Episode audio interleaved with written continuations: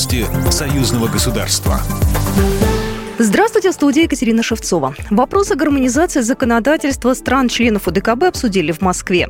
В колонном зале Дома Союза состоялось совместное заседание Совета парламентской ассамблеи Организации договора о коллективной безопасности. Как напомнил Вячеслав Володин, в ноябре этого года странами-участницами УДКБ было принято важное решение о совместном формировании радиационной, химической и биологической защиты. В связи с этим парламентарии приняли заявление о недопустимости разработки биологического оружия. Андрей Картополов, депутат Государственной Государственной Думы Федерального собрания Российской Федерации.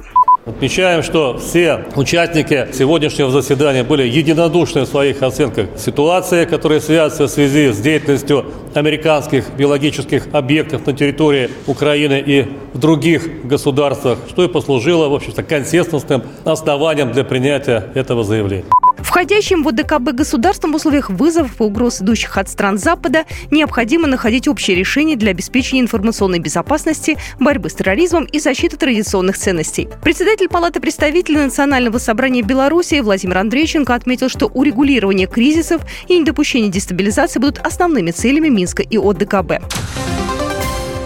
Совместное заседание коллегии МИД Российской Федерации и Беларуси, отложенное из-за смерти министра иностранных дел Беларуси Владимира Макея, планируется в ближайшее время. Об этом заявил государственный секретарь Союзного государства Дмитрий Мизинцев, выступая на форуме «Примаковские чтения», передает ТАСС. Совершенно по-особому взаимодействует Министерство иностранных дел. У Российской Федерации есть единственной страной Республика Беларусь постоянно действующий институт «Совместная коллегия». Запланировано проведение совместной коллегии в ближайшее время, сказал он. Комиссия парламентского собрания по труду, социальной политике и здравоохранению прошла в Оренбурге. На заседании присутствовали местные депутаты законодательного собрания, руководители министерств и ведомств региона, представители власти различных областей Республики Беларусь. Участники обсудили сохранение общей исторической памяти двух народов, подготовку молодежных проектов и фестивалей, работу над совместными медицинскими программами.